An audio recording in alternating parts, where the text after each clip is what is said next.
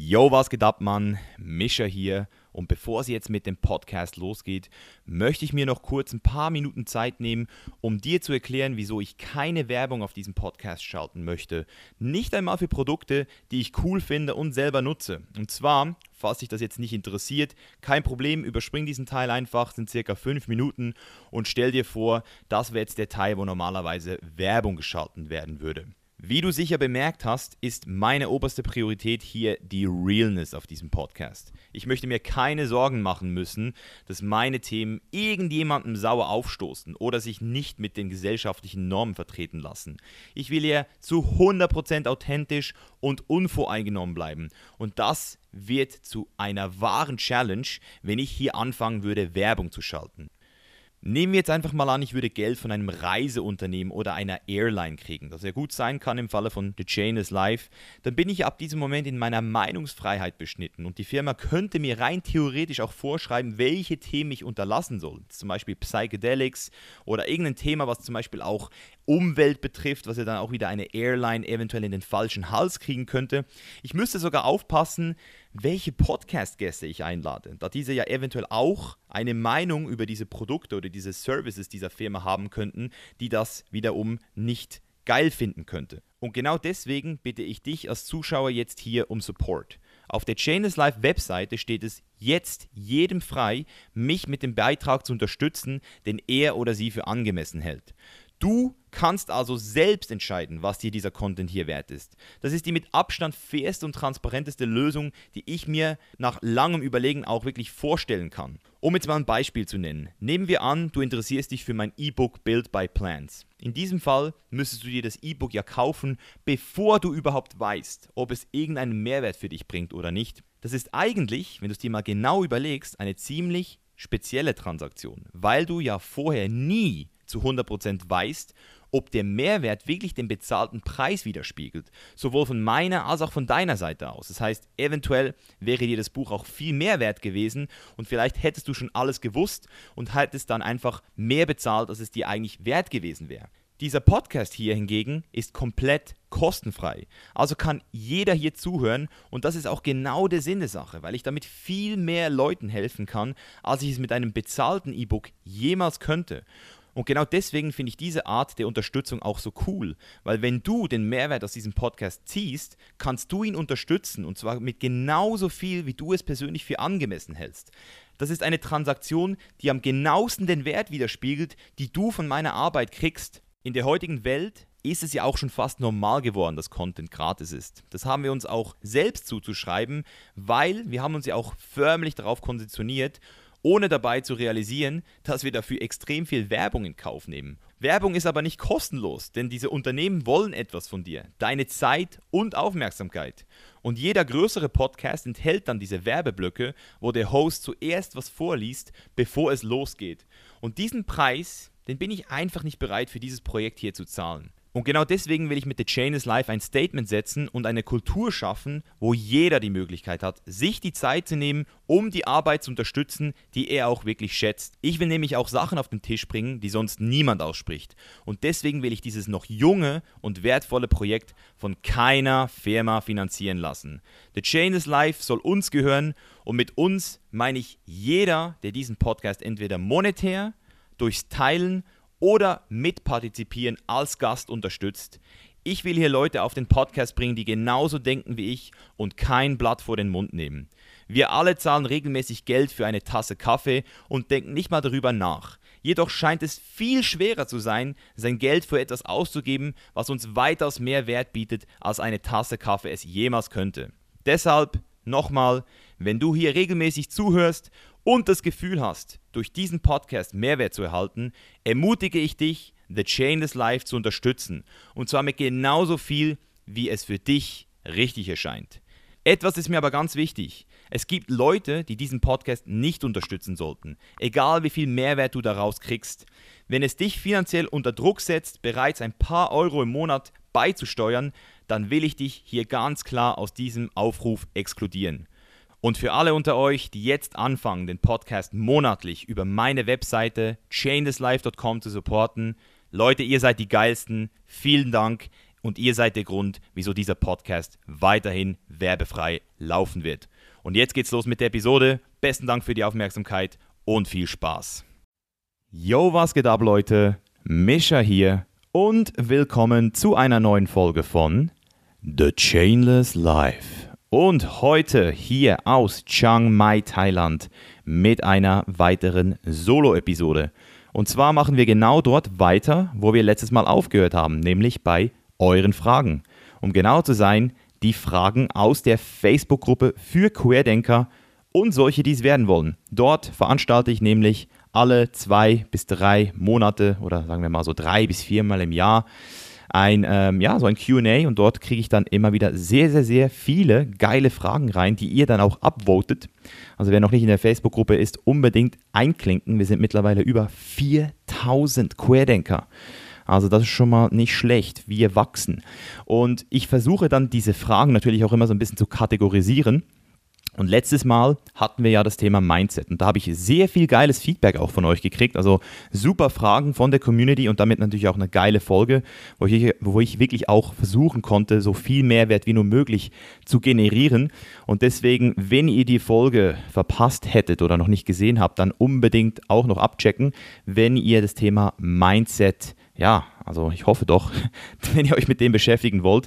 Und heute haben wir das Thema oder die Überkategorie Leidenschaft, Karriere und Geld. Und ich würde jetzt mal sagen, dass das doch für die meisten sehr, sehr, sehr wichtige Themen sind. Also Leidenschaften haben wir hoffentlich alle. Der eine oder andere lebt sie ein bisschen mehr aus oder ein bisschen weniger. Gewisse Leute wollen ihre Leidenschaft auch irgendwann zum Beruf machen. Das ist natürlich auch ein sehr, sehr, sehr geiles Ziel. Ähm, Karriere haben wir sicher auch alle auf dem Plan irgendwo. Das muss jetzt nicht die Berufskarriere sein, aber im Allgemeinen, was man halt auch irgendwann in seinem Lebenslauf so gemacht hat, dass man eben auch Sachen macht, die Sinn machen, die einem auch weiterbringen.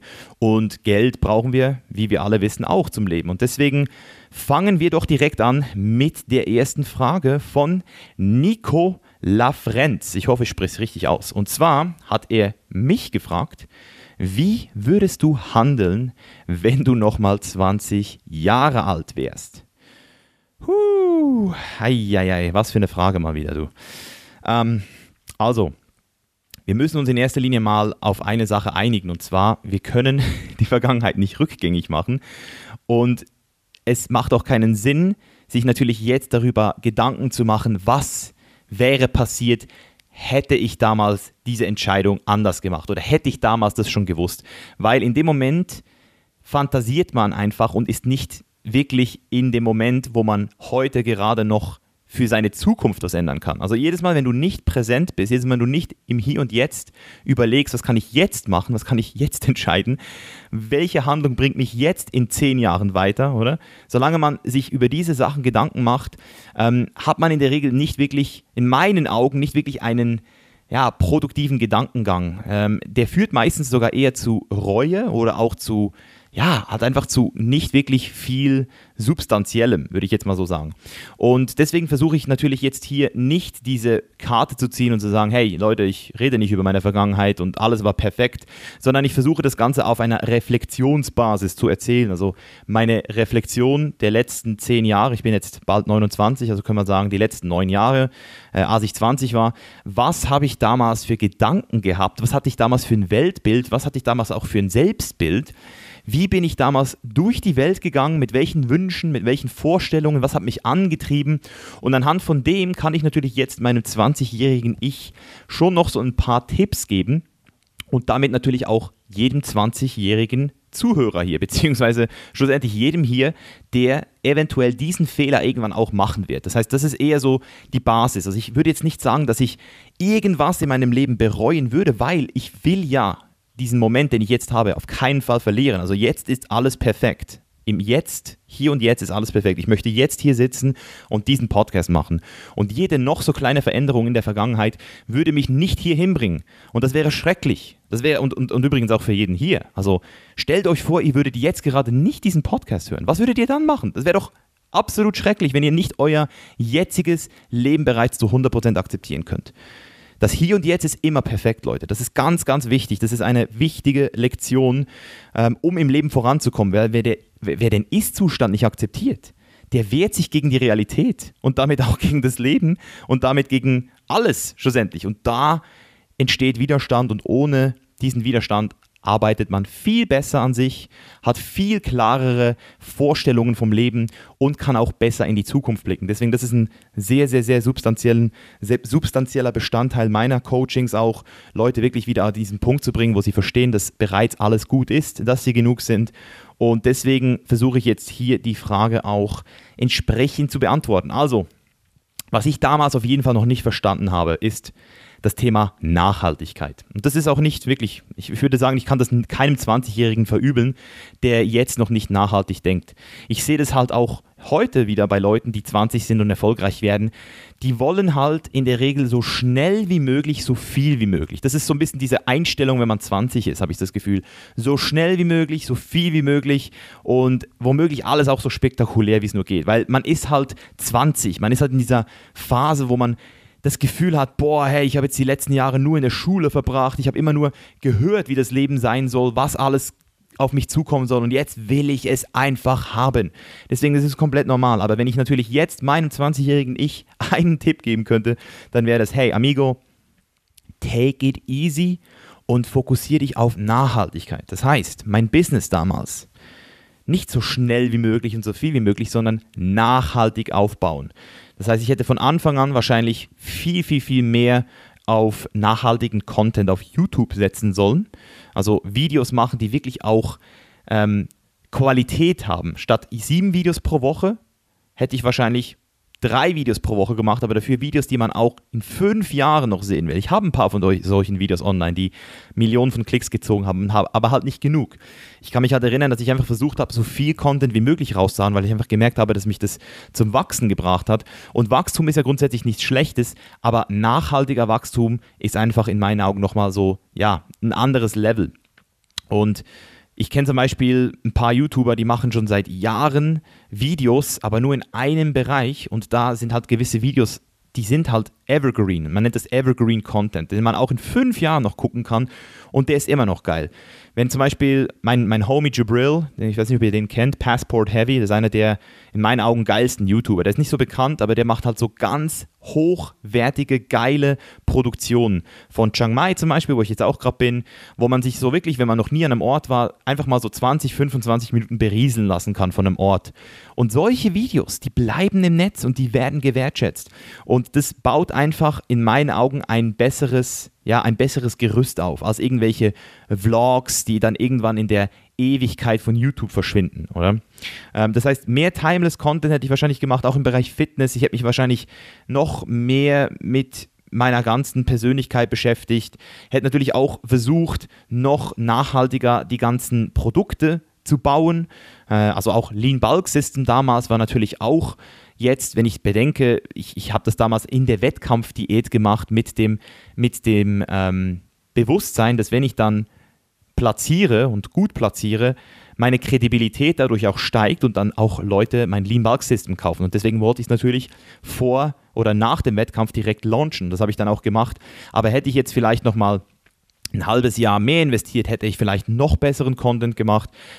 Who knows? Wie gesagt, das ist einfach, ich, ich würde das jetzt gar nicht versuchen wollen, auf, auf, auf, auf den Outcome zu, zu platzieren, aber einfach so mein Mindset, wie er heute ist. Heute mache ich nur noch World-Class-Shit.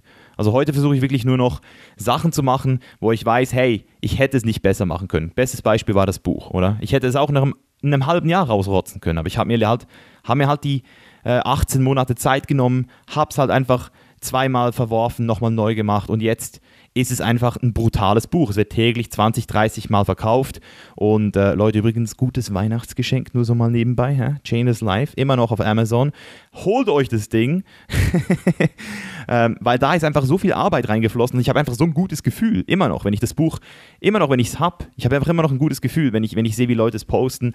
Und wenn ich jetzt zurückdenke, dann hätte man einfach mit mehr Nachhaltigkeit wahrscheinlich auch ein stabileres, ein, ja, einfach einen stabileren Kundenstamm aufbauen können. Ich hätte meine E-Mail-Liste zum Beispiel nicht so zerschossen. Ich habe damals halt viel zu viel ähm, E-Mails rausgeschickt. Ich habe zum Teil auch den Kundensupport nicht richtig ähm, gecheckt, wie das läuft und, und habe von Anfang auch, also übrigens auch noch eine Sache, ich habe natürlich damals auch nicht gecheckt, dass man in Mitarbeiter investieren muss. Ich habe damals einen Assistenten gehabt, und habe das irgendwie so mit dem ge gemacht, aber ich habe einfach damals noch nicht diesen Mindset gehabt, hey, das ist ein Business. YouTube ist ein Business, nicht nur ein Hobby. Und wenn du das schon von Anfang an halt als Business siehst, wenn du dich von Anfang an schon als Profi siehst, egal was du machst, egal ob es YouTube ist, egal ob es irgendwie Kunst ist, egal ob es irgendwas ist, oder wenn du, wenn du irgendwas machst, betrachte dich bitte immer als Profi. Das ist das Selbstbild, das du von dir hast. Wann stehst du morgen auf? Weil es wird dir niemand sagen. Stehst du, stehst du dann auf, wenn du dir es selbst sagst oder bleibst du liegen? Arbeitest du dann, wenn du dir selbst ein, einschreibst? Oder hast du jemanden, der dich kontrollieren muss dafür? Wenn du das weißt, dass du das brauchst, dann hol dir jemand, der dich managt. Und wenn du das auch nicht kannst, dann lass dich einstellen. Dann bist du wahrscheinlich einfach nicht für das gemacht. Und ich habe wirklich lange damit gerungen, mich als Profi zu sehen. Und auch heute gibt es natürlich noch Phasen, da bin ich in einem Low.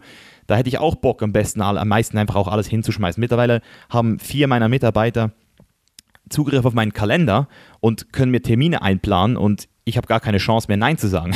es ist dann halt einfach so, wenn ich dann irgendeinen Podcast habe oder irgendwas. Ähm, deswegen, das ist schon so ähm, eine, eine, eine Entwicklung, die ich jetzt auch, wenn ich jetzt gerade wieder darüber rede, nicht einfach so, ich hätte das nicht von A bis, von A bis Z einfach so checken können. Aber hätte ich damals zum Beispiel einen Mentor gehabt in diesem Bereich, die ich heute auch habe, zum Teil, also jetzt zum Beispiel nur, nur im Bereich ähm, Geschäftsführer und Leadership, das, das ist so ein Bereich. Wenn du da niemand hast, der das, der das, der das, der das checkt, dann ja, dann liest du halt irgendwelche Bücher und, und versuchst die abstrakten Ideen dann ähm, bei dir anzuwenden. Aber es ist viel, viel besser, wenn du jemand hast, der deine Situation kennt und dir dann situativ hilft. Das ist der große Vorteil von persönlichen Coachings und persönlichen Mentorings und auch der Grund, wieso ich immer noch das Gefühl habe, dass so viele Leute, äh, die jetzt das Buch haben, ähm, immer noch maßlos davon profitieren würden, auch mit mir irgendwann zusammenzuarbeiten. Und deswegen, wenn ich jetzt so zurückdenke, ähm, ich hätte auf jeden Fall in diesem Bereich äh, Führung und, und, und einfach auch Business, äh, Gründung, da hätte ich auf jeden Fall ähm, schon früher mir Hilfe holen sollen. Das habe ich halt nicht gemacht. Und deswegen ähm, kann man auch sagen, dass ich natürlich damals noch zu wenig Fokus auf meine persönliche Weiterentwicklung ge ähm, gehabt habe. Aber hier will ich halt auch wieder sagen, mit, mit 20 ist es halt auch, ist es halt auch irgendwo wieder normal, oder? Man, ist 20, verdammt. Man ist nur einmal in seinem verdammten Leben 20. Und ich habe halt damals anderen Fokus gehabt. Ich habe halt Frauen waren halt auf dem, auf dem, auf dem, äh, auf dem Plan, ähm, Spaß, äh, ein bisschen rumkiffen und den ganzen Shit. Also ich habe ich hab das früher auch geil gefunden und ich möchte auch diese Zeit nicht missen. Deswegen finde ich es immer wieder krass. Wir haben jetzt zum Beispiel auch wieder zwei Kunden bei uns im Chainless Mentoring, die sind 18 Jahre alt. 18 Jahre! Und ich finde das immer so, ich finde das auf der einen Seite, finde ich das immer so krass geil, dass die Leute schon in diesem Alter schon so ähm, daran interessiert sind, an sich zu arbeiten und ihren Purpose zu finden und ihr Why zu ergründen und an sich zu arbeiten und, und besser zu werden und ihre Gewohnheiten zu, zu äh, hinterfragen und entsprechend auch die dann wieder auf ihre Ziele anzupassen. Also diesen ganzen Prozess durchzumachen, das ist ein extremes Commitment und ich finde das geil. Und auf der anderen Seite weiß ich eben auch, dass man mit 18 natürlich auch mit gutem Gewissen auch noch andere Sachen im Kopf haben darf. Deswegen ähm, ist meine, meine persönliche Zielgruppe oder meine Ausrichtung auch ganz klar ähm, ab 24 Jahren würde ich das jetzt den meisten empfehlen. Also 18 ist schon sehr, sehr, sehr früh, um sich mit diesem Thema auf dieser Basis zu beschäftigen. Aber es ist möglich und das beweisen uns immer wieder Leute. Ähm, ich habe jetzt auch mit dem Benedikt, habe ich auch einen Podcast gehabt, das wird er mir jetzt vielleicht ähm, übel nehmen, wenn ich das jetzt sage, aber er hat mir halt gesagt, er ist 20 und wer den Benedikt halt mal auf YouTube abgecheckt hat oder sich den Podcast reinziehen wird, jetzt dann die nächsten Wochen ähm, hier auch kommen wird, der wird merken, hey, der Typ, der ist so am Start mit 20 und der ist nicht mit 20 so am Start, weil er einfach Glück hatte. Nein, der hat sich halt einfach die ganzen Bücher, die im Hintergrund in seinen Videos liegen, die hat er halt wirklich gelesen, hat sich halt wirklich auch Mentoren geholt in jedem Bereich und deswegen ist er mit 20 schon weiter als die meisten Leute mit 35. Das ist einfach crazy. Und deswegen ähm, das ist halt wirklich so ein Ding, das, das kann man nicht lernen. Das muss man, man muss einfach merken, wann habe ich genug von meiner eigenen Faulheit, von meiner eigenen Inkompetenz, von meinem eigenen Lowlife, oder? Und irgendwann macht es Klick, irgendwann ist der Pain groß genug und dann sagt man, okay, fuck it, jetzt, jetzt gehe ich rein. Und wenn wir schon gerade beim Pain sind, das ist noch so das Letzte, was ich meinem 20-jährigen Ich auf jeden Fall auch einen Weg mitgeben würde, und zwar smarter trainieren. Also ich habe damals mit 20 noch viel zu viel auf Gewicht und, und möglichst schnell und möglichst viel, ihr seht, die Tendenz ist auch im Sport damals gewesen, möglichst schnell stärker werden, möglichst viel Gewicht. Und das hat mich halt doch ein paar Verletzungen gekostet und auch ein paar, ähm, ja, einfach so ein paar Abfucks, die ich heute sicher nicht mehr ähm, bräuchte und auch nicht mehr habe. Also ich, ich trainiere äh, gezielter, besser, differenzierter denn je. Ähm, ich trainiere so, wie ich es immer meinen Kunden empfohlen habe zum ersten Mal. Weil das ist immer das Einfache. Oder das ist auch so eine Sache. Man kann sich selbst ähm, am allerschwersten reflektieren, am allerschwersten äh, disziplinieren, hinterfragen. Das ist das, deswegen braucht man manchmal auch so ein, so ein Third Eye, so eine, so eine, dritte, so eine dritte Instanz oder so eine, sorry, so eine zweite Instanz. Also einfach nochmal so ein paar Augen, ähm, welches dich auch in als, also ganz wichtig ist halt immer, und das merke ich jetzt auch immer wieder, dass du eine Person hast, die erstens, die muss es gut mit dir meinen. Das ist schon mal ganz wichtig. Also wenn du dir jetzt einen Mentor holst oder ähm, mit einem Freunden redest, der älter ist als du, der erfahrener ist als du oder allgemein einfach auf der Suche bist nach Leuten, die dir Tipps geben, dann sind ein paar Faktoren ganz wichtig. Also das erste ist schon mal, die müssen es mit dir gut meinen. Das ist ganz wichtig. Es gibt nichts Schlimmeres als Leute, die insgeheim wollen, dass du failst. Weil ich kenne solche Leute und das ist sehr, sehr, sehr ähm, gefährlich, weil die dann meistens ganz bewusst dich von dem eigentlichen Ziel abbringen wollen. Und meistens machen sie das, weil sie selbst dort gescheitert sind oder sie machen es ganz unbewusst. Sie machen es unbewusst, weil sie selbst die Zweifel auf dich übertragen. Und, und dann gibt es aber eben auch viele Leute, die dich gar nicht reflektieren können, weil sie nur auf ihrer persönlichen ähm, Gedankenebene ähm, kommunizieren. Das heißt, sie reden eigentlich immer nur von sich. Sie reden nie von dir. Sie können dich gar nicht reflektieren, weil sie zu, zu sehr auf sich selbst bezogen sind. Und dann geben sie dir halt dann Tipps, die dir manchmal gar nichts bringen. Die hören sich dann zwar gut an, aber die können dir in deiner aktuellen Situation nichts bringen. Deswegen musst du auch eine Person haben, die so eine gewisse ähm, so ein gewisses Bewusstsein hat über diesen, über diesen Prozess. Und das ist, ähm, glaube ich, so der, der wichtigste Punkt. Und genau, deswegen lasse ich mich sogar im Training mittlerweile wieder coachen. Also ich habe auch fürs Training mittlerweile einen Coach. Wer das ist, habe ich ja immer noch nicht verraten und das wird auch erst ähm, gelüftet, dieses Geheimnis. Ähm, nächstes Jahr, denke ich, werde ich es dann mal werde ich dann mal kommunizieren. Aber anyway, zur nächsten Frage. Lass mich kurz einen Schluck trinken hier. So, von Josef Aidoganovic. Josef Aidoganovic. Was würdest du einem Schüler oder Student empfehlen, womit er schon jetzt seinen Lebensunterhalt finanzieren kann, ohne auf die Eltern angewiesen zu sein? So, also, ich war leider nie Student und kann deswegen nicht wirklich davon reden, wie sich das anfühlen muss, mit 20 noch pleite zu sein. Also ich habe mit 16 angefangen, mein Geld zu verdienen. Ich war vorher Schüler und hatte damals auch schon sehr viel ähm, Geld verdient, weil ich einfach ähm, Side-Hustles gehabt habe, wirklich immer versucht habe, irgendwie an Geld zu kommen. Und deswegen ist es eigentlich auch einer meiner, ja, ich würde mal sagen, der, der größte, einfachste Tipp ist einfach arbeiten gehen. Also ich glaube, das Einfachste ist wirklich Arbeit zu suchen, auf die man nicht gerade gar keinen Bock hat. Versteht ihr, was ich meine? Also bei mir war es damals zum Beispiel Getränke auffüllen oder ähm, wir hatten so einen See bei uns in Biel.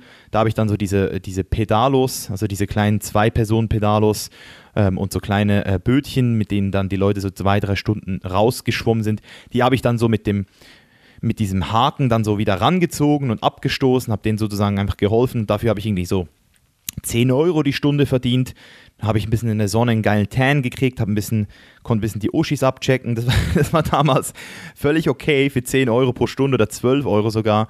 Ähm, deswegen, wenn ihr Ferien habt, dann sitzt nicht einfach zu Hause rum, sondern geht arbeiten. Das ist doch ganz easy und, und, und, und spart auch was an. Oder noch besser, ihr holt euch wirklich so einen Drecksjob, also ich sage jetzt, sag jetzt mal ganz bewusst Drecksjob, der aber verdammt gut bezahlt ist.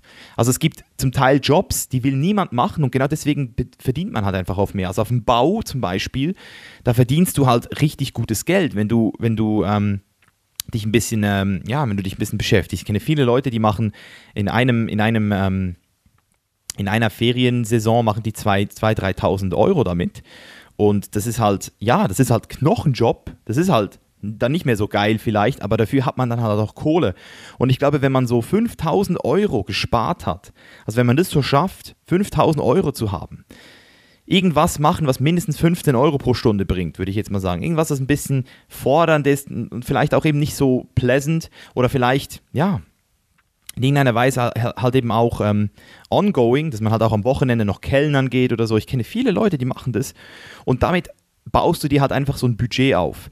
Und ich, ich finde so diese 5K-Grenze, das klingt jetzt für einige vielleicht nach super viel, aber wenn du 5000 Euro auf dem Konto hast, dann hast du die Möglichkeit auch wirklich dann die Variante 2 sauber zu starten und zwar, ein, und zwar ein Side-Hustle aufzubauen. Also so ein richtiger eigener Side-Hustle, dass du anfängst, irgendwas zu machen, online oder irgendein Business, irgendwas, ähm, irgendwas tradest, also irgendwas kaufst und wieder verkaufst, weil mit 5000 Euro auf dem Konto hast du so ein gewisses Kapital und da bist du auch ein bisschen entspannter. Und das ist so, wenn du, wenn du schon ein bisschen Geld hast, dann kann natürlich auch Variante 2 heißen, dass du eben einen Side-Hustle aufbaust. Dass du was machst, das dir gefällt, richtig gefällt und nicht nur, äh, um, um das Geld zu verdienen, nicht nur als Mittel zum Zweck.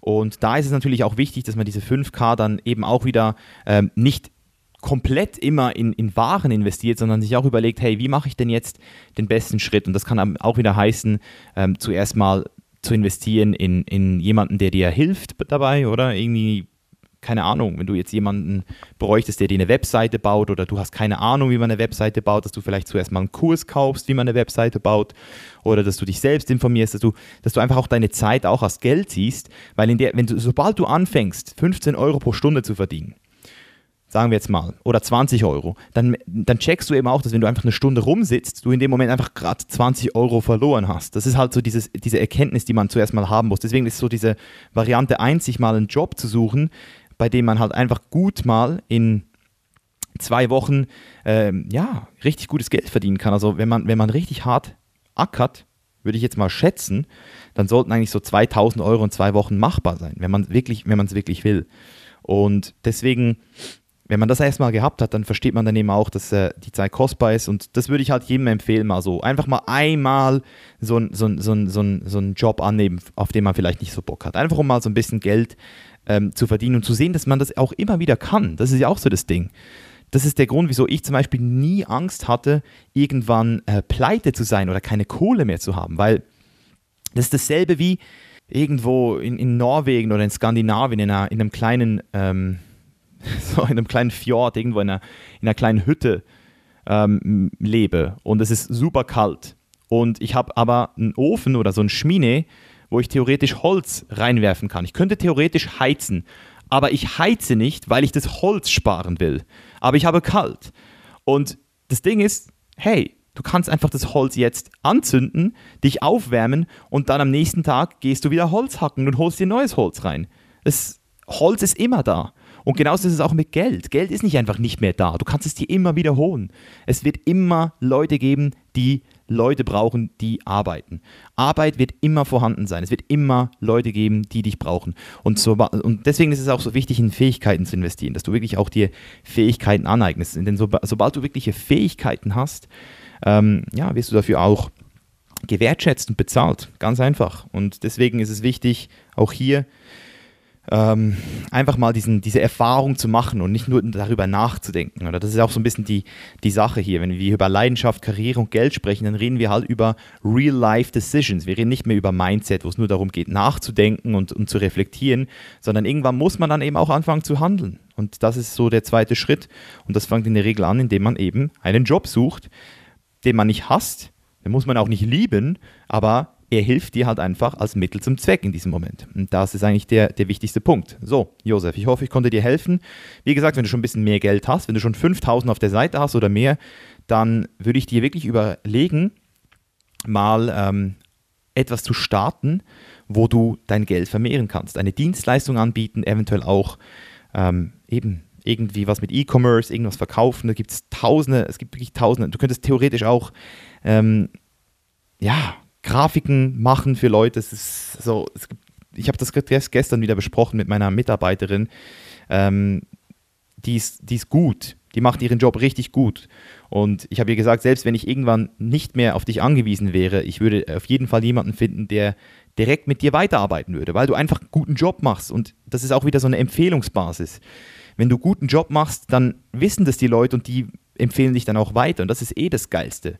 Wenn du irgendwann Leute hast, die dich empfehlen, weil du bereits guten Shit gemacht hast und dann plötzlich kommst du in ein Netzwerk rein und dann, ja, dann bist du in der Aufwärtsspirale. Und genauso fühlt sich zum Beispiel für mich an. Dass meine Kunden nach acht Wochen sagen, hey Misha, ich habe da nochmal zwei Leute, die auch bei dir am Start sein wollen. Wie sieht es aus? Was können wir da machen? Und ich so, ja geil, Mann, super Sache. Weil dann muss ich irgendwann gar nicht mehr Werbung machen für meine Dienstleistungen, weil die Leistung bereits für sich spricht und sich rumspricht. Und das ist, glaube ich, so, ja, das ist, glaube ich, so der allergeilste Status, den man erreichen kann als Dienstleister oder als Arbeitender oder als Künstler oder als Influencer oder als was auch immer. So, jetzt äh, Philipp Fritsche, Fritsche, genau, fragt, deine Tages- bzw. Wochenplanung mit genauem zeitlichen Ablauf und warum du es so machst, wie du es machst. Gerne super konkrete und gerne super konkret und aufzeigen, was du, wann du aufstehst, Morgenroutine, Essen etc. Also auch eine sehr, sehr, sehr ähm, gute Frage. Und ähm, ja, also ich habe ich hab so ein eigenes System, sagen wir es mal so. Das ist wirklich so mein System, das habe ich nie in einem Buch irgendwo gefunden, das habe ich auch nie, ähm, das, das, das, das, das empfehle ich auch niemandem einfach mal so umzusetzen, weil es ist wirklich mein persönliches System. Also so wie ein Trainingsplan, kann man sagen.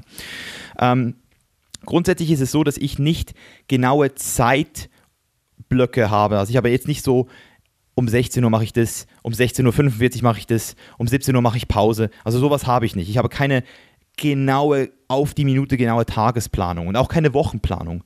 Was ich aber habe, sind sogenannte Fixed Events, also Sachen, die immer fixiert sind in meinem Kalender, wie zum Beispiel Weekly Calls, Mentoring Calls, andere Calls, zum Beispiel auch die Calls mit meiner Familie, mit meiner Mutter, die habe ich immer im Kalender drin, weil ich ja nichts dazwischen kommen lassen will und ich will es auch nicht vergessen. Deswegen habe ich auch alle Calls, alle Meetings, wenn ich einen Podcast-Termin habe, die sind immer schon drin. Und dann kann ich anfangs der Woche immer gucken, okay, an diesen Tagen muss ich um diese Zeit auf jeden Fall mal dann zu Hause sein, da kann ich auf jeden Fall nicht, nicht weg oder so. Das heißt, das sind so mal so meine fixierten Sachen. Und anhand dieser fixierten Sachen plane ich dann meine sogenannten Zeitfenster ein, so würde ich das nennen. Und ich habe immer in der Regel so zwischen drei und vier Zeitfenster pro Tag. Und diese Zeitfenster, die sind natürlich alle verschieden. Die haben verschiedene Gründe oder beziehungsweise verschiedene ähm, Daseinsberechtigungen ähm, und auch verschiedene ähm, Sachen. Und über die können wir jetzt reden. Ähm, vielleicht auch nochmal als, als wichtige Info: Mein Tag, also wenn ich jetzt von einem Tag rede, dann rede ich immer von einem 14-Stunden-Tag. Also ich versuche immer, ähm, meinen Tag auf 14 Stunden zu berechnen. Das heißt, ich habe 8 Stunden Schlaf und ich habe eine Stunde Morning Routine und eine Stunde Evening Routine oder sagen wir mal so Pre-Bed Time, wo ich versuche, wo ich versuche, mich komplett von der Arbeit und von dem ganzen Scheiß zu distanzieren und einfach runterzukommen. Deswegen bleiben noch 14 Stunden übrig. Mit dem ähm, Hintergedanken, dass ich im Notfall immer auch auf 16 hochfahren kann, ohne Issues, ohne diesen sogenannten Withdrawal-Effekt. Weil wenn du immer auf 16 Stunden taktest, und das kann ich, ich kann auch, ich habe es auch gemacht im Sommer ähm, zum Science Statics Launch, ähm, jetzt auch wieder letzte Woche, vorletzte Woche mit Black Friday, da haben wir, haben wir zum Teil 16 Stunden durchgehasselt. Und das kann ich dann auch sehr gut, weil ich eben nicht immer 16 Stunden mache. Das heißt, ich baue mir halt auch so eine gewisse Reserve auf äh, mit diesem 14 Stunden Tag. Und wenn es dann mal sein muss, dann gehe ich halt auf die 16 hoch. Und jetzt nochmal zu den Zeitfenstern. Die sind natürlich auch nicht kompletter Durchhustle. Also auch in diesen 14 Stunden habe ich wirklich ähm, verschiedenste Zeitfenster, die nicht alle nur dem Hustle geschuldet sind. Ähm, das erste Zeitfenster, das nenne ich den Dopamin-Hustle. das heißt, das sind in der Regel ein bis zwei Zeitfenster pro Tag. Also heute war es zum Beispiel nur eins bisher. Es kann sein, dass es noch ein zweites gibt, beziehungsweise es ist sehr, ähm, es ist sehr wahrscheinlich, weil jetzt erst ähm, 17 Uhr ist bei mir. Ähm, das heißt, ich habe meistens am Morgen direkt nach meiner Morning Routine eine ein- bis zweistündige Dopamin-Session. Das heißt, Dopamin heißt für mich, ich schließe Sachen ab. Ich, ich beantworte WhatsApp-Nachrichten, ich beantworte Mails, ich organisiere Sachen, ich mache den Tag ready. Das sind kleine Tasks, die alle nicht meine ähm, kreative Seite brauchen und auch nicht irgendwie von mir viel abverlangen und mich eher so ein bisschen so in, in, in Fahrt bringen. Also jedes Mal, wenn ich was erledigt habe, eine Mail beantwortet habe, dann gibt mir das so einen kleinen Dopamin-Kick und der pusht mich so ein bisschen. Und das ist so eben ein bis zwei Mal Mal pro Tag mache ich das. In der Regel morgens und dann nochmal ähm, spät nachmittags, so vor dem Essen. Und das sind in der Regel zwei bis vier Stunden meines Tages, sind Dopamin-Hustle. Momentan eher so zwischen zwei und drei, manchmal aber eben auch vier, besonders in intensiveren Phasen. Dann habe ich ähm, eine sogenannte Gym- und Essens- Zeitfenster. Also das Gym und Essen, das ist, glaube ich, selbsterklärend. Das ist einfach fünfmal pro Woche bei mir Standard.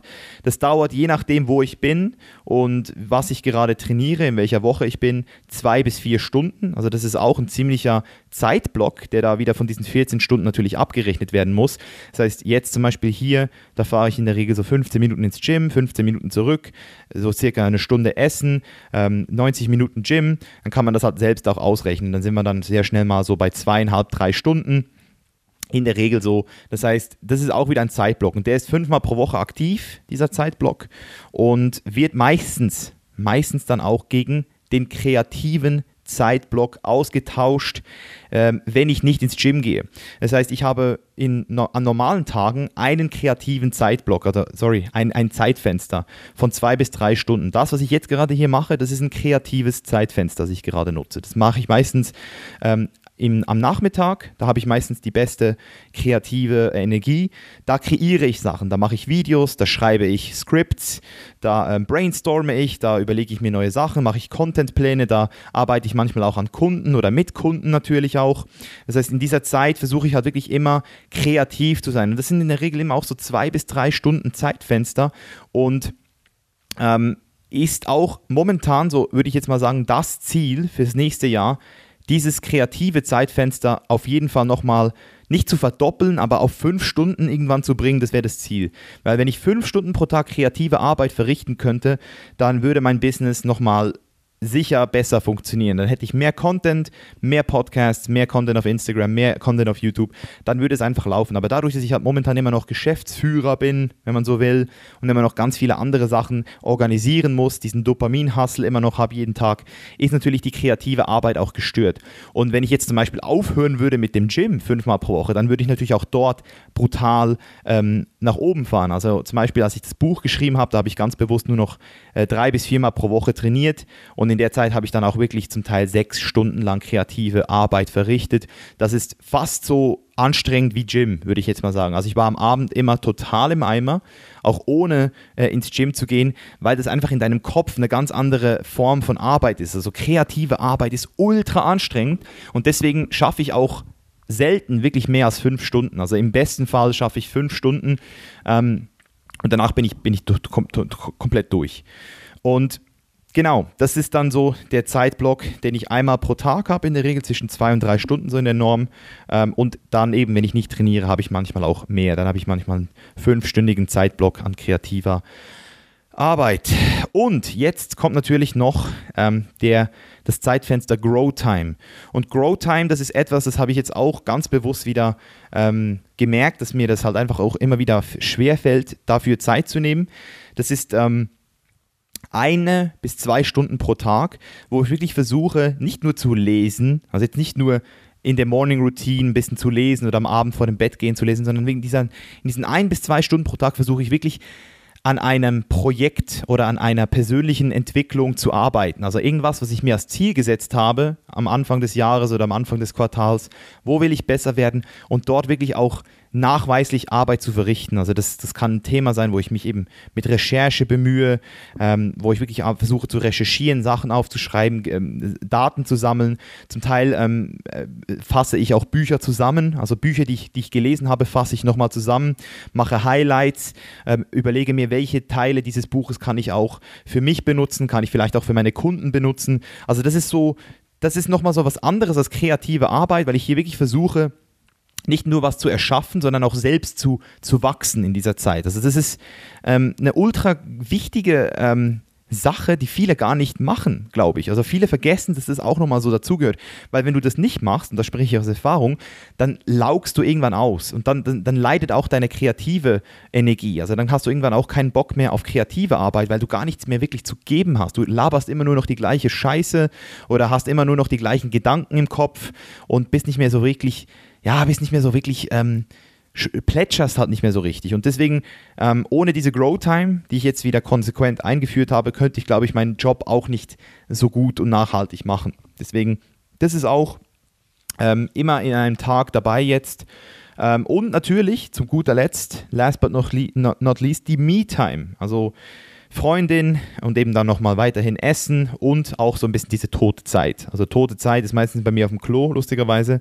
Das ist so meine Social Media Zeit. Wenn ich auf dem Klo sitze, dann sitze ich meistens dreimal länger auf dem Klo, als ich eigentlich äh, auf dem Klo sitzen müsste. Als Veganer muss man ja nicht so lange auf dem Klo sitzen in der Regel. Aber ich sitze dann trotzdem manchmal fünf Minuten, zehn Minuten auf dem Klo und chill dann ein bisschen auf Instagram. Und das sind dann halt auch schnell mal an einem schlechten Tag auch wieder so zwei Stunden, drei Stunden kann das halt dann auch sein. Also eben, ich will jetzt nicht sagen, dass meine Freundin und das Essen äh, schlecht ist, aber tote Zeit, das, das kann sich auch läppern manchmal. Das merkt man manchmal erst, wenn man seine Zeitstatistiken ähm, auf seinem iPhone betrachtet. Ähm, deswegen diese Me-Time, die ist sehr, sehr, sehr, also die, die verstellt sich jetzt natürlich auch so ein bisschen anhand von dem Ort, wo ich bin und dem Fokus. Ich habe zum Beispiel zweimal pro Woche ähm, habe ich zum Beispiel immer so, so, so, so, so ein Ding mit meiner Freundin und das sind dann halt vier Stunden. Das ist in diesen vier Stunden gehen wir dann essen, verbringen Zeit zusammen. Ähm, und das ist dann auch logischerweise jetzt nicht, das ist dann auch, die, sind dann auch diese Tage, wo ich halt auch nicht auf Social Media bin groß, da mache ich auch keine Stories, äh, um, um, eben diese tote Zeit dann nicht noch zusätzlich zu kriegen. Weil vier Stunden sind schon ein gutes äh, Investment oder ein gutes Commitment, denke ich jetzt mal so, um eben auch mal so ein bisschen Spaß zu haben. Und jetzt zum Beispiel auch über die Weihnachtszeit habe ich jetzt zum Beispiel auch mir ganz klar gesagt, da werde ich diese Zeit auch jetzt erhöhen, weil der Dopamin-Hustle, also dieser Zeitblock Dopamin-Hustle, der wird in der Regel äh, um die Weihnachtszeit weniger, weil die wenigsten Leute wirklich auch am, am Start sind. Und jetzt äh, kommen dann auch noch meine Kollegen, also meine ähm, Freunde aus Los Angeles, Justin und Stephanie, kommen jetzt dann noch vorbei. Und dann werden wir dann mehr so Tagesausflüge machen, mal so einen Wasserfall, dann gehen wir auch noch nach, über Weihnachten nach Pai und da ist dann natürlich auch ganz bewusst dieser Me-Time-Faktor wieder erhöht. Und deswegen bin ich jetzt zum Beispiel auch gerade diese Woche nicht zur Me-Time gekommen mit meiner Freundin, weil wir beide wissen, hey, Ende der Woche kommen meine Freunde unsere Freunde und dann machen wir dann nächste Woche mehr. Das heißt, das ist alles so ein Bewusstsein. Jetzt, jetzt seht ihr mal, wie ich das so ein bisschen mache und, und hat viel weniger damit zu tun, es jetzt alles auf jede Sekunde zu timen, weil da, das macht mich persönlich crazy und ist viel, ist viel, in meinen Augen auch viel wertvoller, wenn man sich einfach bewusst wird, was macht man gerade. Und das sind jetzt halt bei mir diese ähm, fünf Kategorien, wenn man so will. Ich wiederhole jetzt nochmal. Wir haben diesen Dopamin-Hustle, das ist E-Mailing, das, das, kann, das kann eben jetzt zum Beispiel auch für, für jemanden Kundenakquise sein oder halt Kundenbetreuung. Einfach hin und her schreiben, gewisse Sachen machen, E-Mails checken. Dann haben wir Gym und Essen, das ist halt für mich als professioneller Athlet immer noch ähm, ganz klar auch Arbeit, kreative Arbeit und dann eben auch die sogenannte Grow Time, die ich auch immer versuche, so in ein bis zwei Sessions zu halten, also nicht zu lange, weil Grow Time ist so, wenn ich zu lange an dem sitze, dann, dann werde ich in der Regel auch so ein bisschen träge. Also das ist eben, das, das, das mache ich dann wirklich auch immer so. Ich sage ich es jetzt nochmal eben auch, also Dopamin-Hustle, das ist morgens, meistens nochmal so spät abends äh, spät abends, spät nachmittags. Gym ist meistens mittags. Ähm, kreative Arbeit ist dann meistens direkt nach dem Gym, wenn ich mich ähm, erholt habe. Und Grow Time ist dann meistens so ähm, auch nochmal so gegen Abend, Spätabend meistens lustigerweise. Das ist da, wo ich am meisten Bock kriege, an mich, mir zu arbeiten. Das ist dann auch dort, wo ich mir eben dann auch irgendwann sagen muss, so und jetzt fertig, jetzt gehe ich äh, ins Bett. Und ich habe das auch mal so versucht, zum Verständnis habe ich jetzt mal versucht, diese verschiedenen ähm, Aspekte so als Trainingsnerd zu betiteln. und ich weiß nicht, ob es Sinn macht, aber vielleicht hilft euch das. Also der Dopamin-Hustle sind so wie Kohlenhydrate für mich. So, das ist so dieses, das, das, das ist der Arbeiter in mir oder der Arbeiter, der bringt, der bringt die Sachen von A nach B. Das ist so, so, so würde ich jetzt diesen, diesen, diesen Arbeitsblock oder diese Zeitfenster bezeichnen. Das sind so die Carbs, die Kohlenhydrate. Dann äh, das Gym, und das Essen, das ist so Fett. Das sind so die Fette. Das heißt, das ist das, was du brauchst. Essentielle Nährstoffe, damit äh, deine Gelenke geschmiert werden, damit du einfach auch funktionierst, damit du als Mensch gesund bleibst und diesen Job lang und nachhaltig machen kannst. Dann haben wir ähm, kreative Arbeit. Das würde ich so als das Protein sehen, also als den Baustein, den du brauchst, um auch Sachen zu erschaffen und nicht nur immer im, im, im, im, im Leerlauf zu drehen. Deswegen Protein ist für mich so diese Bausteine, oder? Das ist wie beim Muskelaufbau, hast du halt einfach auch kreative äh, Arbeit. Wenn du was kreierst, wenn du was erschaffst, dann baust du damit was auf. Und die Grow Time, das ist dann der Schlaf. Also wenn jetzt, wenn jetzt du ins Bett gehst, dann wachsen deine Muskeln und wenn du eben deine, ähm, deine Persönlichkeit, dein Mindset und deine, äh, dein Business aufbauen willst, dann musst du halt eben auch growen, dann musst du dir auch Zeit für das nehmen. Genau wie gewisse Leute nicht schlafen gehen, weil sie denken, sie können dann schlafen, wenn sie tot sind und dann mit 50 aussehen wie äh, ein Schuh, der ähm, am Burning Man totgelaufen wurde. So gibt es dann halt eben auch Leute, die denken, hey, sie müssen gar nicht mehr groß in sich investieren, gar nicht mehr growen, müssen sich gar nicht mehr mit dem Thema beschäftigen. Ähm, da, da, gilt übrigens auch Sachen wie, wie spirituelle ähm, Übungen können da auch reingehen. Also wirklich alles Sachen, die dir einfach helfen äh, zu wachsen als Mensch. Wenn du das vernachlässigst, dann bist du irgendwann auch nicht mehr am Start, habe ich das Gefühl. Deswegen, äh, das ist so die Regeneration, wenn man so will, oder eben der Schlaf und die Me-Time äh, mit der Freundin, das Essen und die tote Zeit, das ist dann so ein bisschen der Rest-Day. So. So, das ist die Analogie zum Sport, die ich jetzt da gezogen habe. Das hilft jetzt vielleicht nicht jedem, aber jeder, der schon mal äh, sich mit Training beschäftigt hat, der kann jetzt daraus nochmal was äh, lernen. Genau, so, nächste Frage. Äh, habe ich jetzt den Namen leider gar nicht im Pfeil. Sorry dafür. Was hältst du von Disziplin und wie wichtig ist es für dich? Würdest du so weit gehen und sagen, Disziplin gleich Freiheit, ähnlich wie die Monks anstreben? Also mit Monks meinst du jetzt, denke ich mal, Mönche. Und um dieses Thema jetzt nochmal zu ähm, fokussieren oder nochmal anzusprechen, lese ich euch jetzt kurz einen Teil, nämlich den Anfang von Kapitel 25 vor aus meinem Buch. Denn dort behandle ich genau dieses Thema. So, ich hoffe, ich äh, kriege das jetzt hin. Let's go. Also, da wir bereits beim Handeln angekommen sind, musst du noch einen bedeutenden Fakt anerkennen. Um dein Chainless Life erschaffen zu können, ist es wichtig, dass du anfängst, Entscheidungen zu treffen. Die Richtung und der Fortschritt deines Lebens ist abhängig davon, ob und für was du dich täglich entscheidest. Viele der Leute, mit denen ich bisher in meinem Leben zu tun hatte und die aus für sie unerklärlichen Gründen nicht zufrieden mit ihrem Leben waren, hatten eine Sache gemeinsam. Es fiel ihnen schwer, sich zu entscheiden, beziehungsweise sich ihren Entscheidungen vollends zu verpflichten. Jetzt magst du vielleicht denken, aber in diesem Buch geht es doch um Freiheit. Wieso soll ich mich denn jetzt zu irgendwas committen? Ist das nicht das Gegenteil von Freiheit? Das mag im ersten Moment vielleicht unlogisch klingen, aber genau das Gegenteil ist der Fall. Das Antrainieren und Ausüben von Disziplin und Commitments ist tatsächlich ein wichtiger Bestandteil eines Chainless Life und führt zu genau der Freiheit, die wir uns alle so stark wünschen. Der Wunsch nach Freiheit gekoppelt mit dem Bedürfnis, den ganzen Tag lang nur Abenteuer und Spaß zu haben, ist hingegen der Denkansatz, der am Ende nicht zu dem Verhalten gleich Handeln führt, das dir diesen Wunsch erfüllt. Easy Decisions, Hard Life. Hard Decisions, Easy Life. Also auf gut Deutsch nochmal, die wenn man immer nur einfache Entscheidungen trifft, dann hat man irgendwann ein hartes Leben.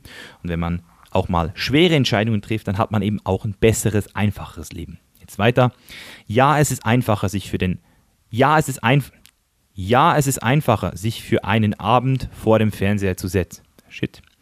Ja, es ist einfacher, sich für einen Abend vor den Fernseher zu setzen, anstatt Sport zu treiben. Es ist einfacher, Fast Food statt gesunder, selbstgekochter Mahlzeiten zu essen. Oder sich für einen simplen Beruf ohne Verantwortung und Herausforderung zu entscheiden. Aber wozu führt das letztendlich? Spätestens, wenn du durch dein Verhalten übergewichtig, ungesund und unglücklich geworden bist, wirst du erkennen, dass die Freiheit, die du zu haben glaubtest, in deinem Leben nicht existent ist. Und dann wirst du auch erkennen, dass du durch die richtigen Commitments deine Freiheit nicht einschränkst, sondern ausbaust. Genau, jetzt habt ihr es nochmal gehört, so habe ich das im Buch geschrieben und das widerspiegelt wirklich eins zu eins meine Meinung. Es ist so ein, das ist ein Denkfehler im Sinne von, ja, aber das ist doch gar nicht ein freies Leben, wenn man die ganze Zeit in Sport muss, die ganze Zeit seine Ernährung tracken muss oder kontrollieren muss oder ja, ein Business aufbauen muss. Und das, was die meisten Leute nicht verstehen, ist, deine Entscheidungen holen dich irgendwann wieder ein. Und wenn du halt heute wie ein Hippie leben willst, nonstop, und immer nur alles das machen willst, was du gerade Bock drauf hast, dann werden dich diese Entscheidungen dann irgendwann dorthin bringen, wo du dann mit Konsequenzen rechnen musst. Und diese Konsequenzen, die kannst du dann nicht mehr einfach wegdrücken. Die sind dann da, wie eben Übergewicht, Krankheiten, Diabetes, Herzprobleme, oder? Oder halt einfach Depressionen, weil du einfach ein Leben lang ähm, nur irgendwie versucht hast, immer den, den wichtigen oder äh, den ähm, schweren Sachen aus dem Weg zu gehen, dass du dann irgendwann merkst, hey, was habe ich eigentlich ein ganzes Leben gemacht? Oder du bist irgendwann halt wirklich finanziell in einer Lage, wo du, wo du wo du nicht mehr im Stab bist. Also jetzt in Deutschland passiert uns das nicht so oft, aber ich, ich kenne so viele Leute in Amerika, die leben gerade das Leben ihrer Träume, aber die werden irgendwann so richtig im Arsch sein, weil sie einfach keinen Cent sparen und in Amerika dir niemand sagt und dich niemand da zwingt, irgendwie irgendwo einzuzahlen. Das heißt, es sind dann Leute, die haben keine Rücklagen und spätestens mit 60, wenn dann ja, der Körper gebrechlich wird und, und die haben nicht mal eine richtige Versicherung, dann wird es dann halt auch für die unangenehm. Und deswegen ist es wirklich wichtig zu verstehen, dass man heute die Entscheidung treffen kann, Disziplin anzutrainieren, Gewohnheiten anzutrainieren, anzueignen und diese bringen dich dann halt einfach auch durchs Leben. Das heißt, ich kann mich immer entscheiden, mal eine Woche nicht zu trainieren, äh, mal eine Mo Woche nicht diszipliniert zu sein, nicht diszipliniert zu essen, mal einfach an den Burning Man zu gehen und auf alles zu scheißen. Ich kann das. Ähm, aber eine Person, die immer macht, was sie will, die kann nicht einfach anfangen zu trainieren und anfangen, gesund zu essen und einfach mal anfangen, alles richtig zu machen. Die muss zuerst richtig durch die Scheiße. Und das ist dann meistens der Punkt, wo sie dann auch sowohl von den Konsequenzen Angst haben wird, hey, was passiert, wenn ich jetzt weiterhin mich so ernähre, dann werde ich irgendwann sterben. Und sie hat aber auch Angst, jetzt endlich die Disziplin zu kriegen. Und das ist halt so ein, das ist so ein Moment, in den ich nie persönlich reinrutschen will. Deswegen ganz wichtig, dass man hier einfach versteht, dass Disziplin schlussendlich eben diese Freiheit auch mit sich bringt. So, letzte Frage für heute von Leo Zierson. In der Gruppe wird ganz oft über das große Why geredet und das die Zielfindung des A und O ist. In der heutigen Welt wird man aber erschlagen von Möglichkeiten und Chancen. Ich fühle mich oft überfordert davon und schrecke davor, zurück etwas zu starten. In der Angst, mich in etwas zu verrennen. Wie filtert man Hobbys und Interessen von den Dingen, die einem wirklich antreiben und für die man auch dauerhaft brennt? Also, ähm, ich glaube, was du hier verwechselst, ist deine Intention, also deine, dein Why oder dein Purpose mit deiner Leidenschaft. Also du hast, glaube ich, hier deine Leidenschaft auch noch nicht wirklich gefunden. Und wenn du natürlich noch nicht wirklich was hast, was dich intrinsisch motiviert, was, das Feuer in dir zum, zum Brennen bringt, dann ist es natürlich auch schwer, überhaupt von, von einem Why zu reden. Also das ist, das ist, glaube ich, zwei Level. Ähm, du bist, glaube ich, ein bisschen wie sagt man dem, du hast, glaube ich, zu schnell nach vorne gespult. Du musst nochmal zurück. Du musst mal in diese Tasting-Phase, sage ich dem immer, wo man wirklich auch mal ähm, gewisse Sachen testet. Ich nenne das diesen Best Guess, dass man eben auch mal ähm, versteht, dass man sich nicht immer festlegen muss. Das ist immer so ein, so, so ein Mindset, das habe ich merke ich auch immer wieder bei, bei meinen Leuten, die denken immer, hey, wenn ich mich jetzt entscheide, dann muss ich das machen, weil alle gucken mich, alle gucken mir zu und ich darf mich da nicht mehr umentscheiden. Doch, darfst du. Du kannst dir selbst das Commitment geben, ich mache jetzt mal zwei Monate, gehe ich jetzt mal auf ein Thema ein, ich committe mich jetzt, das zwei Monate zu machen, zu testen, wie fühlt sich das an und dann auch wieder zu sagen, nein, habe ich, hab ich, hab ich keinen Bock, habe ich mir anders vorgestellt. Aber du musst es halt dann auch durchziehen. Also du kannst nicht sagen, ich mache jetzt zwei Monate das und dann, und dann machst du wieder so eine halbe Sache. Deswegen, du musst ein Best Guess machen, dich dafür committen, aber verstehen, dass du immer auch dich wieder in eine andere Richtung entscheiden kannst. Und deswegen ist das Why nicht gleich die Leidenschaft. Ganz wichtig. Also ich mache jetzt ein Beispiel. Das ist, ähm, habe ich ja auch in meinem Buch drin, das Ikigai. Das sollte jeder auch kennen mittlerweile. Dem habe ich ja auch schon mal ein Video gemacht und auch schon hier auf dem Podcast geredet. Das Ikigai hat ja diese vier Kreise. Also wir haben eine Sache, die wir lieben, eine Sache, die wir gut können, eine Sache, für die wir bezahlt werden und eine Sache, die die Welt braucht. Und wenn man alle diese vier Sachen kombiniert, dann kommt man so ein bisschen auf seinen Life Purpose. Das Thema Life Purpose ist übrigens auch ein wichtiger Bestandteil des Chain des Mentorings. Also wenn jetzt jemand äh, sich bei uns anmeldet und der hat noch keinen Plan, dann helfen wir auch dieser Person näher an ihren Life Purpose zu kommen und ihn da im besten Fall auch schon zu, ähm, ja, zu visualisieren und sogar zu finden. Und da ist natürlich wichtig, dass man sich eben auch mal mit sich selbst selbst beschäftigt. Was kann ich gut? Was sind meine Stärken? Ähm, welche Werte habe ich? Was ist mir wichtig? Was möchte ich mehr auf dieser Welt sehen? Das sind alles Fragen, die man halt ganz gezielt ähm, raus, rausfinden muss, Man muss sich zuerst analysieren, man muss Tests machen, man muss sich einfach wirklich hier sehr, sehr, sehr stark mit sich beschäftigen.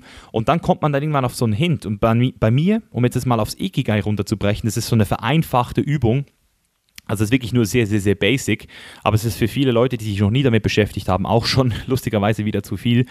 Diese vier Kreise, also die Mischung aus was du liebst und was du gut kannst, das ist in der Regel die Leidenschaft. Also etwas, was du liebst und was du gut kannst, dafür musst du nicht bezahlt werden und dafür, ähm, das braucht die Welt meistens auch nicht zwingend, also muss nicht, sagen wir es mal so, das ist meistens die Leidenschaft. Etwas, was du wirklich liebst und was du richtig gut kannst. Und das war bei mir zum Beispiel lange das Bodybuilding. Das heißt, Bodybuilding, da wusste ich immer schon, das mache ich aus Leidenschaft. Ich habe immer schon gewusst, ich werde dafür nie bezahlt werden weil der Sport einfach an sich kein Geld mit sich bringt. Und ich habe auch nicht das Gefühl gehabt, ich habe damit irgendwie der Welt was Gutes getan. Jetzt geht es aber weiter. Jetzt haben wir zum Beispiel den Beruf. Was zeichnet den Beruf aus? Beruf zeichnet sich daraus aus, dass man etwas gut kann und für etwas bezahlt wird. Das ist der Beruf. Das war bei mir der Verkauf. Ich habe eine Ausbildung gemacht, ich habe meine Skills, die ich schon hatte, ausgebildet, habe drei Jahre lang äh, bis zum Diplom dieses Ding gemacht, Verkäufer, und wurde dafür bezahlt. Und deswegen war es mein Beruf. Jetzt haben wir Bodybuilding als Leidenschaft, Verkäufer als Beruf. Und jetzt haben wir einen weiteren Punkt. Jetzt haben wir zum Beispiel Sachen, die die Welt braucht und für die ich auch bezahlt werde. Und das ist bei mir zum Beispiel auch lange gegangen, bis ich das ähm, gecheckt habe. Aber das ist bei mir das Vermitteln von Informationen und das Lehren, das Coachen, das Mentoring zum Beispiel auch. Aber früher war es halt wirklich Coaching im Gym. Leute zu ihrem Körper, zu ihrem Traumkörper zu bringen. Dann irgendwann auch Lehren durch Videos, oder?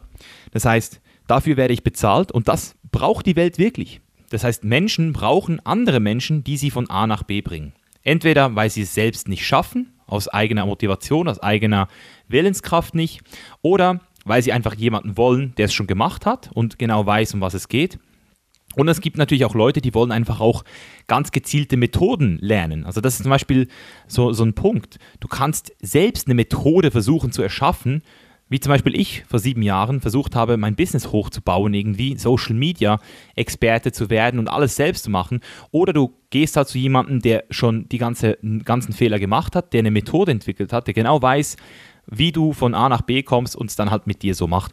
Das heißt, das war für mich halt, ja, oder ist auch bis heute immer noch so meine Berufung, so sehe ich das. Das ist einfach mehr als nur ein Beruf. Ich weiß einfach, dass ich damit auch was Gutes tue. Beim Verkaufen bin ich ehrlich, ich mache damit natürlich auch was Gutes, aber es ist in erster Linie Mittel zum Zweck natürlich auch. Damit die Leute meine Produkte auch kaufen, muss ich sie auch verkaufen. Und deswegen ist es für mich eine Beruf. Und die Berufung ist dann wirklich das, was ich danach mache. Also nachdem ich verkauft habe, teache ich, lehre ich, vermittle ich, coache ich, mentore ich. Und das ist die Berufung. Und jetzt haben wir noch einen vierten Faktor, nämlich Sachen, die die Welt braucht und Sachen, die ich dann auch wieder richtig liebe. Und das ist bei mir natürlich die Mission, und das geht ja auch wieder mit der Berufung Hand in Hand, die Mission, dass die Menschheit an sich bewusster werden muss. Bewusster für alle Lebewesen auf diesem Planeten. Das heißt, wenn wir uns selbst bewusst werden über das, was wir uns gegenseitig antun manchmal und was wir alles falsch machen und wie wir andere Menschen verurteilen und wir das mal erst checken, dann lernen wir auch zu verstehen, dass auch jedes andere Lebe Lebewesen nicht einfach beurteilt oder verurteilt werden kann, zum Tode verurteilt, im, im, Sinne von, äh, wenn man jetzt mal auf die äh, Massentierhaltung geht. Und das ist dann schlussendlich meine Mission, den, diese Planet zu einem besseren Ort zu machen, dadurch, dass ich das Tierleid reduziere, indem ich die Leute bewusster mache über die ganze Thematik und natürlich auch über sich selbst. Und so findet man dann irgendwann auch seinen Purpose. Das heißt, mein Purpose ist jetzt ein Mix aus Bodybuilding, Verkauf, Lehren und ähm, ja, Bewusstseinsförderung, wenn man so will. Und das, das ist jetzt schlussendlich meine, meine, meine, meine, mein Purpose in meinem Bereich jetzt. Ganz spezifisch auf mich jetzt. Und das findest du nicht einfach so raus. Du musst zuerst Sachen probieren. Ich musste zuerst ins Gym gehen und es mal ein paar Monate machen. Ich musste mich zuerst mal mit der Thematik ähm, Coaching beschäftigen. Ich musste mich zuerst mal dafür bereit erklären, eine Ausbildung zu machen zum Fitnesstrainer, zum Personal Coach. Das musste ich zuerst alles mal machen. Ich musste irgendwann mich mal mit dem Thema Tierhaltung auseinandersetzen. Ich musste irgendwann anfangen, mich mit der veganen Ernährung auseinanderzusetzen. Ich musste irgendwann anfangen, mich mit dieser ganzen Thematik Persönlichkeitsentwicklung zu beschäftigen. Und das sind sieben Jahre Arbeit, die man jetzt hier, auf die man jetzt zurückblicken kann mittlerweile im Jahre 2020. Und deswegen bin ich heute da, wo ich bin. Und nicht, weil ich darüber nachgedacht habe, wie es sein könnte. Und das ist, glaube ich, so der, der, der, der, ja, der zentrale Punkt, was viele Leute halt nicht machen. Sie, sie, sie überlegen, sie vergleichen, wie es andere machen und, und, und analysieren und äh, sind sogar manchmal so damit beschäftigt, dass sie dann sogar sagen, ja, der macht das noch nicht so gut, der macht das, der macht das, der, ich sehe das, der hat das noch nicht so im Griff. Statt, statt über sich selbst Gedanken sich zu machen, analysieren sie, wie andere Leute ihren Job machen. Und das bringt dann halt dieses, ja, diese Unzufriedenheit irgendwann.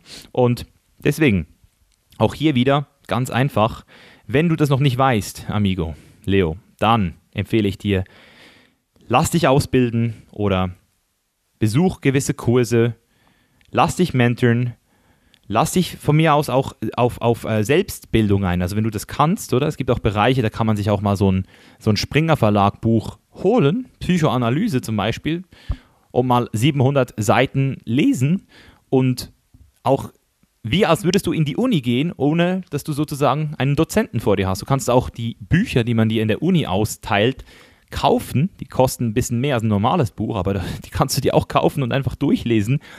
Ähm, du musst jetzt nicht in die Uni gehen, äh, du kannst in die Uni gehen. Du kannst auch reisen gehen und dort herausfinden, auf was du Bock hast.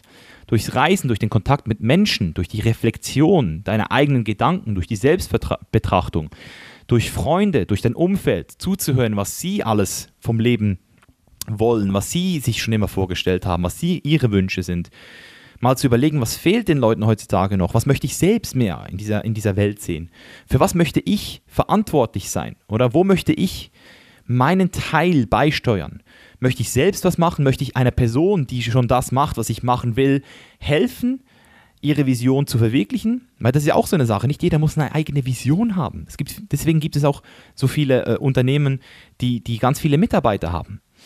Es kann sein, dass du bei VW unglücklich bist, und bei Tesla den geilsten, den geilsten Job ever hättest, nur weil die dort eine andere äh, Firmenstruktur, eine andere Vision haben. Ich weiß es nicht, oder? Es muss nicht immer der Beruf sein, der falsch ist. Manchmal ist es auch die fehlende Verantwortung oder eben auch die fehlende Vision in dieser, in dieser äh, Stelle, in der du dich gerade befindest. Das heißt, viele Leute wollen nicht selbstständig sein und sind angestellt eigentlich viel glücklicher, weil sie halt diese ganze Verantwortung und diese ganze äh, sein eigener Chef sein Sache dann nicht immer ja, darum müssen sie sich dann nicht kümmern. Die haben dann halt geregelte Arbeitszeiten, ähm, geregelten Lohn, das ist für viele wichtig, aber dann holt euch wenigstens einen Arbeitgeber, der, ähm, ja, der sich halt einfach auch um euch kümmert und kümmert euch auch um den Arbeitgeber, kümmert euch auch darum, dass ihr diesem Arbeitgeber was Gutes könnt, oder? So, that's it.